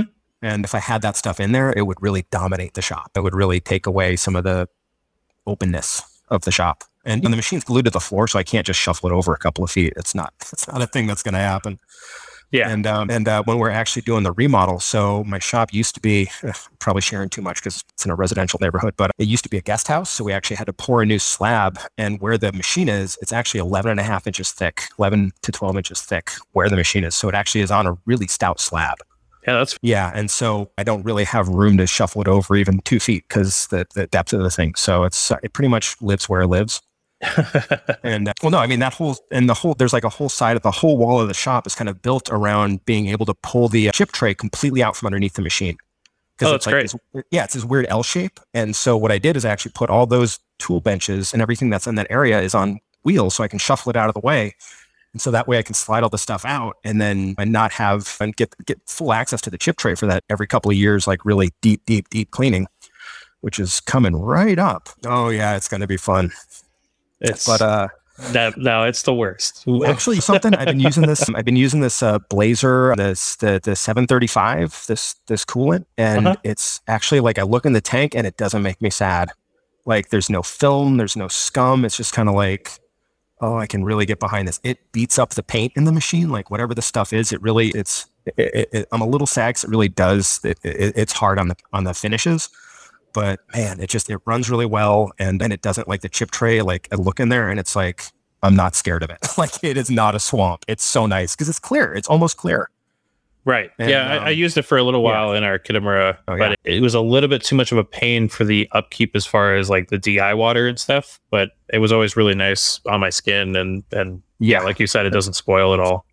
Well, and I actually have a reverse osmosis filter set up in the bathroom. So it's pretty much, I can get 5 gallons out of that thing pretty easily. So it's just fill up a bucket, mix some up and toss it in. It's actually, they say to use DI, but reverse osmosis is so close. I mean, the difference is negligible and it works great. Right. Yeah. I'm sure they have some investment in deionized water. So, but yeah, it's no reverse osmosis. Yeah. But yeah, I mean, the machine is, the shop was built around this machine. You know what I mean? It's like, it's just, it really, and it's, I have a nice little work cell. So it's like when I have a part that's running longer, I can be screwing around on the manual lathe or on the manual mill and just have that right behind me for restarting, for doing whatever I need to. It's a really nice little zone right there. Totally. Yeah. So another question we had from Iron Force Knives was, many of your parts are a very lightweight design. How do you know when to stop doing weight reduction on a component? Is it intuition, real-world testing, finite element analysis? It's actually all of the above. The first parts that I made, like they're not as light as they might seem. You know, I mean, like there's, like I know that if I went through, like if I was really diligent with generative design software, I could knock a lot of weight out of my designs. But there's, you know, some of it is just as simple as like being able to like figure out cross sections in your loads and being like, cool, this is well within the material strength. Some of it is just meant to like one of the parts that I make is a derailleur cage and there's almost no load on it. You know what I mean? It's like, it's one of those things that it's like just making it look as cool and machined as possible, like really getting all the weight out that I can. But there is some with stuff like that. It is mostly intuition, but like with the chain rings, I've actually done structural analysis on them through Fusion 360 and through like an actual engineer friend of mine who's really, really talented. So it is some of all of the above. It's just, it's knowing where like, okay, this part could hurt somebody if it fails. So I'm going to take some time and really do it right versus, oh, if this part fails, it's going to get a little, it's an ugly part. So I think that's a lot of the, like if a derailleur cage bends, it's not real likely that if it yields in a plastic fashion, you know what I mean? If it takes a set, it's probably not going to completely fail. Like that's not a horrible thing, but you know, like with Firefly, we had one of the stem face plates cracked, like somebody tensioned one of them up and they got a crack at the screw head. It's like, holy shit. So we designed them, we sent them to the local testing lab and ran it at twice the load for twice the cycles. We did four times what was required to make sure that these things weren't going to fail. And it's scary. You know what I mean? You don't want to hurt people. So it's like for those kind of parts, it's like, okay, now we have a baseline for what these can be. Let's not take any more off. It's like, we can be more creative, but it's like, these are the spots. I think a lot of it too is like over time, you learn where parts fail and you know, where to stay away from it. Like, okay, we can't thin this area out. Like underneath a bolt head, you can't really take away material there. So it's, or you have to like, and in this case, it was basically, I had an absolute blank spot and I didn't use a radiused end mill at this junction. And so it's basically that crack that basically right in that hard corner is where it cracked. It's aluminum hates hard corners like that. So it's a mix, it's all of them. And it just depends. The more likely a part is, to hurt somebody when it fails is, the more I'm going to go down that full road of testing and analysis and all of that. Yeah, that totally makes sense. But, you know, like a headset cap, it's like, cool, let's just take out as much material as we can and see when it starts to get flexible. It's like, you know what I mean? It's like, let's just keep making it lighter till I can't get the surface finishes I like, or till it actually bends in use. So like a lot of it is you want to figure out how the customer is going to use it, and figure some customers are ham-fisted, so we have to leave a certain amount of material so that they can't just collapse this part. Like the part could be a lot lighter than it's made, but you want to make it so that the customer can't accidentally do something stupid, because people don't always follow instructions. I remember when I got started, I didn't have a torque wrench for years. 5 newton meters, who gives a shit? Like, I'm going to tighten it till it's damn tight. Well, we all think we know what 20 foot-pounds feels like, and then tightening, you're like, okay. Yeah. Oh yeah, exactly. No, it's like I do a lot of work with these titanium cranks, and you tighten them to 50 Newton meters, which seems like a lot, but it's actually not nearly as much as people think. Like, people are strong. I mean, I have a friend who we had to take it off his bike, and I had to give him a talking to. I'm like, dude, this isn't okay. You don't need to tighten it down this much. You're not making it better. But yeah, so that's a lot of it. It's like the parts could actually even be a lot lighter, but it's how do people use them is a big limiting factor for a lot of this stuff. It's like, I have to make sure that if this is over torqued or if it's under torqued, that these things aren't going to go wrong. So yeah. Makes sense. Yeah. Moose Engineering asked, do you plan cycle times to get out for a ride as parts run? I saw that. I love that one. And the funny thing is, like, here's what's so weird. Like the universe, we are in fact all connected. I'm quite sure of this. I was riding last night. I had just hit stop on the machine. I was done. I wanted to get a ride in before midnight. And I was thinking, I'm like, wow, these chain rings take like an hour and a half. Like, I can start sneaking out for lunch rides now. And so I don't plan it around that, but it's so weird that he mentioned that, because I had literally had that thought last night while I was riding. Oh, so that's really amazing. Cool. Yeah. And, but yeah, no, I mean, now it's kind of like, okay, something if I had turned down the feeds and speeds to like, well, here's the thing, like for titanium, I'm never going to walk away from the machine, because like we're talking about, when titanium goes wrong, it goes wrong fast, and It cascades down the machine. With the aluminum, with the chain rings, I'm never deep enough into the material that if one tool breaks, it's going to cause a holder to interfere with the part. You know what I mean? Like, that's my big concern. Is like, I never want to punch a holder into a part. Like, that's an end mill, whatever. They're replaceable. That's the whole point. But, you know, that's the nice thing about this, the chain rings, is that, that's something I'm comfortable walking away from, because A, it's aluminum, which once you work with titanium, you get a little bit of ego about it. Yeah, everybody's a hero in aluminum. Oh, I know. It's so true. It's so great. Well, especially with the machine that can really do it too. You know what I mean? Like, I love having people look at it when it's like end mills ripping around at 300 inches a minute. Yeah, I'm jealous of your 30K. Like, oh, dude, that's so great. Super nice. And although it's funny though, the machine, it has this weird error. If you actually run it at 30, if it literally goes to 30,002 RPM, it'll shoot an error. So I run everything at 29,950. Oh, really? That's interesting. Yeah. Yeah. So it's just, well, the machine actually has these really great safety features built in. That's actually something I meant to mention before, but it's like, it actually notices like when there is a spindle situation, it'll actually rotate the part away from it. Like when I bumped it, like I thought I had actually bent the table, but it actually has a retract and rotate feature. So it's actually quite incredible. Like it actually does do some pretty good spindle protection. That's super cool. Yeah. Wow. Yeah. And plus it has all the monitoring, temperature monitoring. I mean, it's got some really neat stuff, and it has thermal compensation built in, and it's pretty wild. But yeah, I think I'm going to start basically when I get the chain rings, once the chain rings are established, once the design is locked and they're running, I'm stoked to be able to run out at any point in the day when I got an hour and a half to kill. Yeah. Well, it sounds like, lunchtime rides are for sure thing. They're back on. Yeah. So, but yeah. So for aluminum, the funny thing is though, most aluminum parts, again, with a 30K spindle, they're done so fast, I don't have time to walk away from the machine. But with the chain rings and with the double-sided tombstone, I can have op one and op two on the same tombstone. So literally it's just, it goes. Every cycle start gives me a finished part. Well, and I think that's an excellent answer to Varco Cycles. Have you ever cut aluminum as well? Oh, Alan, my buddy. I've known him for a while. He's a good dude. Yeah. I actually, the first parts I actually made, the very first chain rings were 70-75. That was what I got started in. And then I went right to titanium with them from there. I was just like, oh, this is cool. I like titanium. Oh, yeah. But yeah, I mean, I like a challenge, you know what I mean? It's like, I love working with titanium because just the finish, it feels so like it feels durable in your hand. You know what I mean? It's like the density of the material just feels like something that means something. And I hate to say it like that, but I just don't know how else to phrase it right now. I think that everybody listening probably knows what you mean. Like me and my business partner joke, when we make steel parts, we're like, oh, the steel is real. And like, yeah, you know, you get that same feeling from titanium where you're like, aluminum parts are cool, but like, it almost feels like holding a toy versus the real thing. Exactly. It's like a nice ratchet versus some junky thing you get at Harbor Freight. It's just, you can tell like the extra mass in the part means something. Yeah. And it's funny because the lighter you make aluminum parts, that's what people want. People want the lightest shit possible. But when you make it that light, it's like, is this really durable? Like, I'm not so sure. So it's a funny threshold to kind of like play with. Definitely. But yeah, I love working with aluminum. It's like you said, everybody's a hero in aluminum. And with the 30,000 RPM spindle, you can really be a real hero too, a superhero. Yeah. Well, and like you said, watching machines whip around at 300 inches a minute, like regardless of what you're doing, it's just cool. Like it's just cool to watch. Yeah.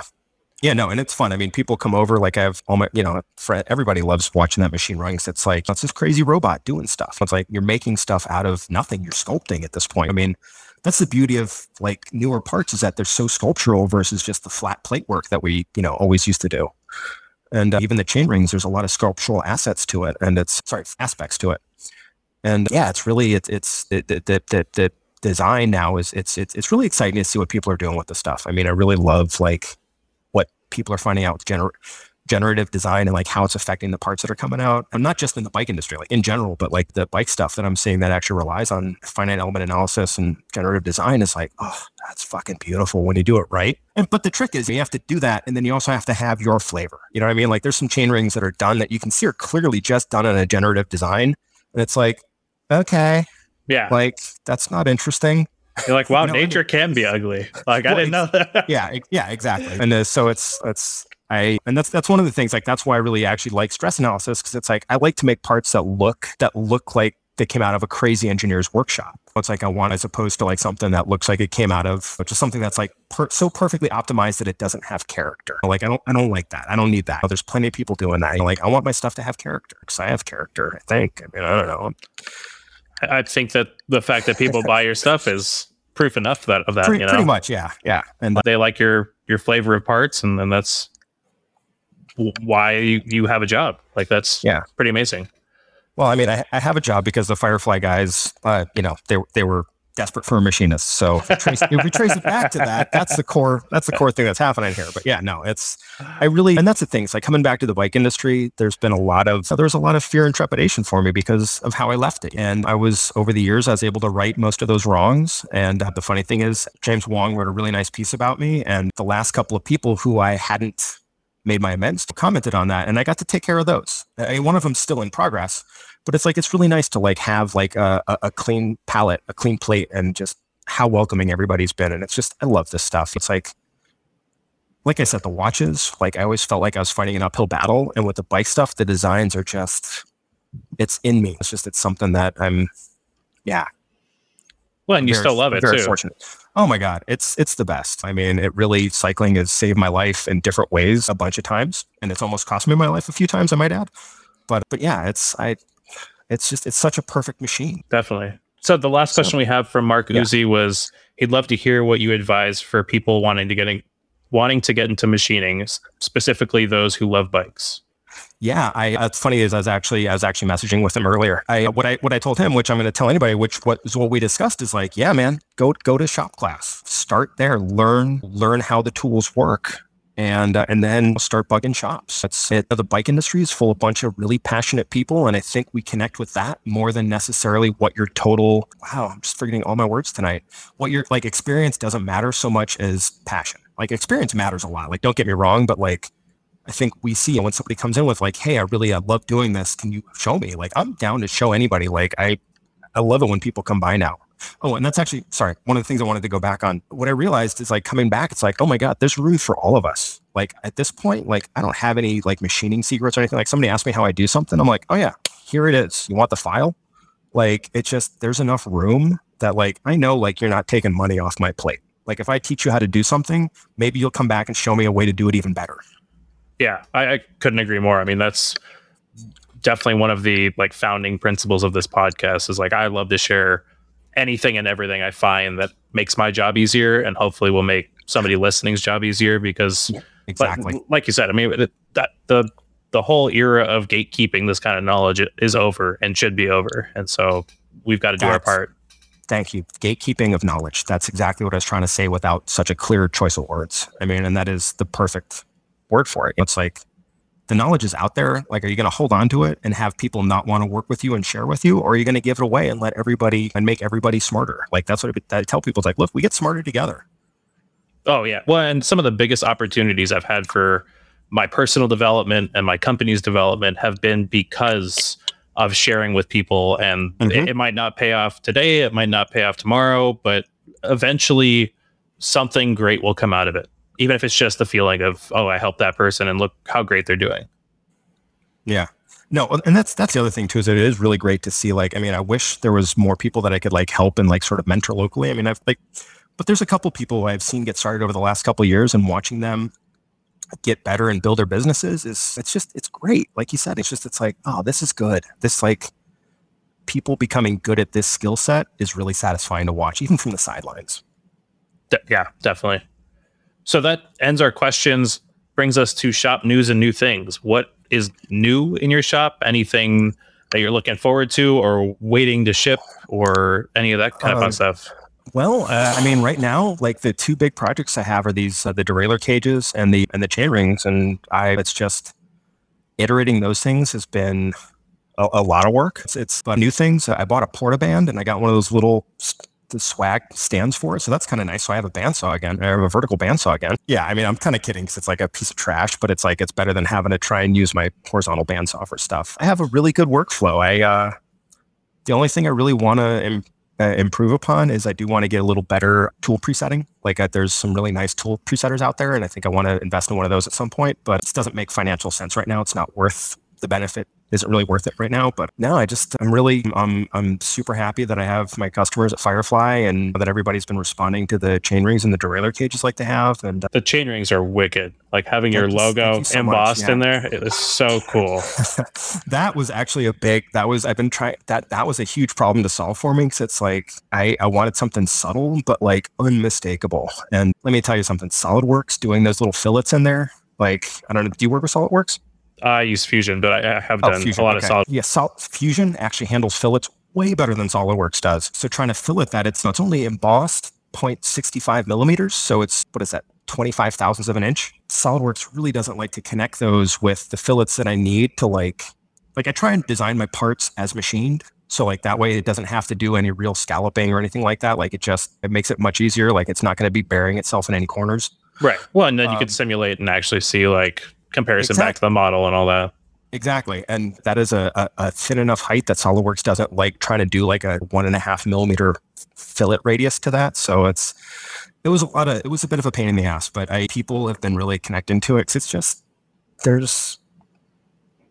is one of those details that I think really people appreciate good design. And it's something that I tried to, there's some of the stuff that like, clearly like I'm rehashing somebody's design work from the 90s with the magic motorcycle rings, like, but I'm trying to make it also my own, you know what I mean? So it's like, I want to update it to a point that it's not just a lazy ripoff. It's like good design lasts.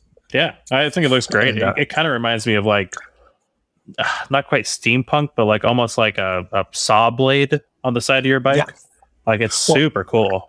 Yeah, well, thank you. I mean, it's like, you know, it's a little bit like their turbine blades, or there's just, like I said, I'm fascinated with like automotive, and like motorsports is always part of it, and aviation. And it is like that kind of retro modern design that's what makes me really happy. It's like stuff that, yeah, pretty much you summed it up better than I did. So yeah. Well, they are fantastic. Everybody should definitely head over to your Instagram and check them out, because they are super cool. Yeah, and that's actually as soon as the chain rings are done, that's actually what I'm waiting on for photography for the website. Like once I have that design locked in, I'm actually going to launch the website, because if you only have one product, like literally the only regularly shipping thing that I have right now is those lock rings. And that's just, PayPal's wonderful for one product. Right. Oh, and I didn't realize, I'm looking back through your Instagram, you're calling them Sufferings 2.0? Yep. I love that. Full circle. Full circle. Exactly. I mean, and they are round. So yeah. That brings me to the last question I ask every single guest, which is, what did you research this week? And it can be anything and everything does not need to be machining related, but what, you know, have you been going back to your phone to look up throughout the week? It's been, honestly, I spent a bunch of this week. And so I had a friend of mine who's testing the chain rings through his chain on one of the rides. And we found out there's some chain line issues. And I spent a long time figuring out that Cane Creek's published specifications and their instructions don't actually match, and realizing, kind of going through and sort of, you know, I've been doing a lot of frame fitment stuff. It's basically, I've been researching, kind of looking at chain lines and sort of thinking what's involved and what the next step might be for cranks and chain rings and stuff like that. That's been a basically drivetrain, things that spin around the bottom bracket shell has been all that my head's been in for the last week. Oh, and then also how to deworm a cat. But oh, no. Yeah, this poor guy just can't seem to, God bless his little heart, but he just, yeah. That's not a problem you ever want to deal with any kind of animal. It's really not. And the fact that like I have to, that I'm actually handling another animal's feces is like, okay, I got to deal with this. So yeah, I don't have kids, so this is as close as I'm getting. But it's hard to like balance the like, I can't stand you right now because of what you did to my house, but also like I have so much sympathy and empathy for you. Like, yeah. Well, I mean, he keeps it in one area, but it's just seeing that is just kind of like, oh, you poor guy. Okay. And it's a recurring thing, so I'm concerned about it at this point. Whatever. But yeah, no, mostly just looking at like drivetrain efficiency and chain line stuff and how to reduce wear and decrease resistance and that kind of stuff. That's really what I've been sort of living in for the last few weeks. So how did that problem present? Did it just show as unequal wear on the teeth, or? Well, actually what happened was it came up because, so their instructions say one thing in terms of how to set everything up. Like they say to have a spacer under the bottom bracket shell. And I, of course, did not read the instructions when I set up my bike. And the funny thing is my bike set up perfectly right. The chain line came out right and everything came out right. And then somebody showed me instructions. I'm like, well, I don't know about that. And then I looked at their Cane Creek's really great because they actually have the technical drawings for their cranks online. So they have the spacing, they have all that stuff. And I'm like, I look at it and it doesn't add up to what their instructions say. So it's like the technical drawings are right, but the instructions are wrong. So it's kind of like, now it's like, okay, do I correct it in the rings, assuming that people are going to do it right? Or just tell them like, hey, you have to take out that spacer, otherwise you're going to do it wrong. And it's a wonderful problem to have. Like, but you know, like, so I'm going off what the printed drawings for the crank itself is versus the instructions, because the cranks, that's a hard part. That's not going to change. So, yeah. Yeah, that's a difficult choice too. Because like you said, like some people don't read the instructions, which means that they might not read their instructions and do it right. Which means they'll do it right. Exactly. Right. That's the messed up part. Yeah. Yeah. So that's a tough decision. Yeah, unfortunately, the people that I've talked about are like, oh yeah, we noticed it, and it's a pretty easy fix, and it seems like that fixed the chain line issues that those guys were having. So it's a wonderful thing to have to look through, and I love solving little problems like that, like just knowing that cool, this thing is better now. So how many iterations does a product like that go through before you're ready to ship to people? Oh, the chain rings. That one is on. I mean, I'll do a screen grab of the folder. There, it's five screens full of design iterations. I mean, appreciably different iterations. I mean, I think I've actually cut 7 different versions of it in the past 2 months, and I'm getting close. You know what I mean? At this point, it's just it's basically the design of the arms is kind of the last point that I'm sort of landing on. But yeah, it's all the structural stuff looks good. I just worked it out with my guy at the testing lab. I have to make a BB shell for their fixture so we can actually do some ultimate strength testing, because I want them to be light, but I also want them to be really, really stiff because I got big dudes riding on them. So, right. Yeah. Well, like you said, I mean, that's, yeah. It probably won't fail catastrophically, but it's definitely not something you want to fail, period.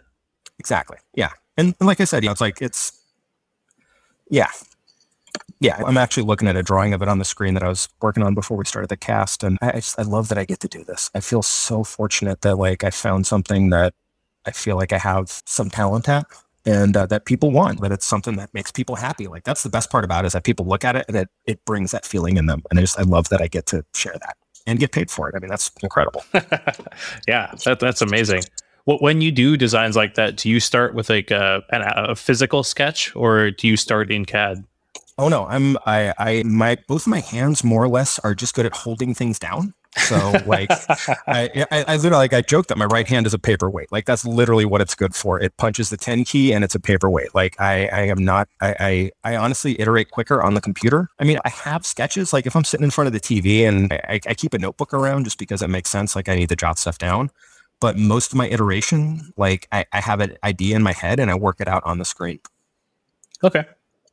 So, that's interesting. It seems like there's no rhyme or reason when I talk to the people who design their own products, whether it's drawings and then CAD or CAD only. And it's always cool to hear the differences. Yeah. I mean, I think for me, I'm just, if I draw it, I'm going to have to draw it again in the computer, and then I'm going to have to build it in 3D. Like, I can't, like, I know, like, I look at people that can sketch stuff out volumetrically, and it's just kind of like, what kind of sorcery is that? Like, I can't do that. And I went to design school and I can't do that. Right. Like, that's the funny part. It's like, I've been trained and I can't do that. So, and actually, before we wrap up, you also have a Form 2, I believe. I do. Yes. So how much 3D printing do you do with these products before you start machining them? Absolutely none at this point. I honestly, I am so disappointed with that thing. It's been, versus the Kitamura, it's like I've had to fix it every print. Something else goes wrong. Like, I literally I had a Form 1. I've never been happy with it. I've always thought the materials are way overpriced. I don't like the way their whole system is locked down, so you can't use aftermarket materials and get any of the benefits of the actual printer. That's so interesting, because I had one at work and like had almost zero issues with it. Like, it was, I I've read a fail print ever. Wow. Oh my God. See, that's incredible. I literally have like a 40% minimum failure rate. Like, I just got tired of throwing away super expensive material. Like, that's the way it felt to me. It's just kind of like, this stuff is not cheap, and everyone that fails is like a knife in the back. Oh, totally. That's the way it feels. Yeah. Because like for me, it was like, oh, I can justify the $100 liter because I know it's going to be $100 worth of parts. But like, if you're failing 40% of the time, that's insane.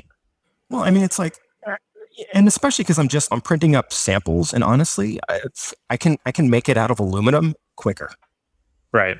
Like, I can program and make the part out of aluminum quicker than I can print one on a Form 3, on a Form 2. Wow. Like, that's ridiculous. That's so interesting. I mean, and to be fair, not with every chamfer, with every detail, but like, at least for massing, for like seeing what the mass of this part is in real life, just to get a volume, like, okay, this is what that volume is with general features. Cool. I'm going to keep working on that. And like you said, everybody's a hero. Yeah. I mean, it was all right. Like, it did okay for a while, but it just seems like as they wear, like, as it just, the more I used it, the less reliable it got. It was great at first, and then it just seems like every print after a while, like towards the end, it's just kind of like, I mean, and it's clean. Like, believe me, I'm super meticulous about maintaining it, but it's just, the tanks don't last. And it's just, it got to be too expensive just to like the amount of design iterations I do. Like, I'm kind of one of these, like I like to move fast and break shit, like to borrow a phrase. Like, well, no, it's like, okay, how does this work? This doesn't quite work. Well, let's move on to the next one and just keep going through that. Like, I used to be very dedicated to like getting absolutely everything right before I went to the machine. And now it's kind of like, look, aluminum is cheap and mills are relatively cheap. My time is expensive. So let me just knock this part out, see if it works. And that way I can know if I need to spend more time on it or if I can move on. It is what it is. And every solution that they had required more money for me. And it just got to the point where it's like, I don't want to give you any more of my money. I'm done with you. Huh. Yeah, that's super disappointing, though. I'm sorry to hear that. It is what it is. I mean, I got in when they were a Kickstarter company, so it's kind of like you risk what you can. It's always a risk with Kickstarter stuff, and they seem to have worked it out. Like, the new machines look great, but it just I got to the point where I can't give you more money with the promise of it'll work better next time. Right. Yeah. Well, because I had backed the Form 1 as well. Oh, okay. I had one of the first ones, and then I did the Kickstarter upgrade to the 1+. But yeah, it's really interesting to hear such a different perspective on the two. It's kind of disappointing. Yeah, I mean, I know people that have had great experience with it, and I don't want to poo-poo it totally, because it seems like their new hardware is really cool. But they make printers that are just good enough to sell their supplies. That's the way it feels to me. They don't make a great printer. They make one that's really expensive, but it's just good enough to sell their supplies. Yeah, and, the lockdownness has been like, because The frustrating thing is they let you use other people's resins, but then it deactivates all the fun features. Like, it won't heat the tank. It doesn't do exactly. Yeah. So that is frustrating. So, yeah. But you know, that's the way stuff is done now. Everything, it's a commodities, everything's about they're going to make their money on the commodities as opposed to the actual devices. Right. Yeah. So, and I can't fault them for that. I just don't want to support that model anymore. I totally understand. Yeah. So, yeah.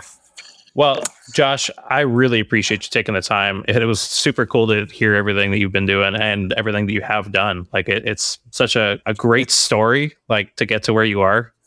Thank you so much. It's been a really fun journey for sure. And I know it's not even close to being over. So that's the best part. Definitely. And thank you so much for asking me on. I appreciate your listening to me exposit for 2.5 hours.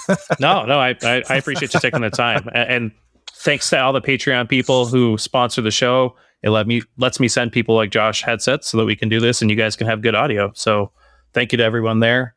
And thanks everyone for listening. I'll be back next week.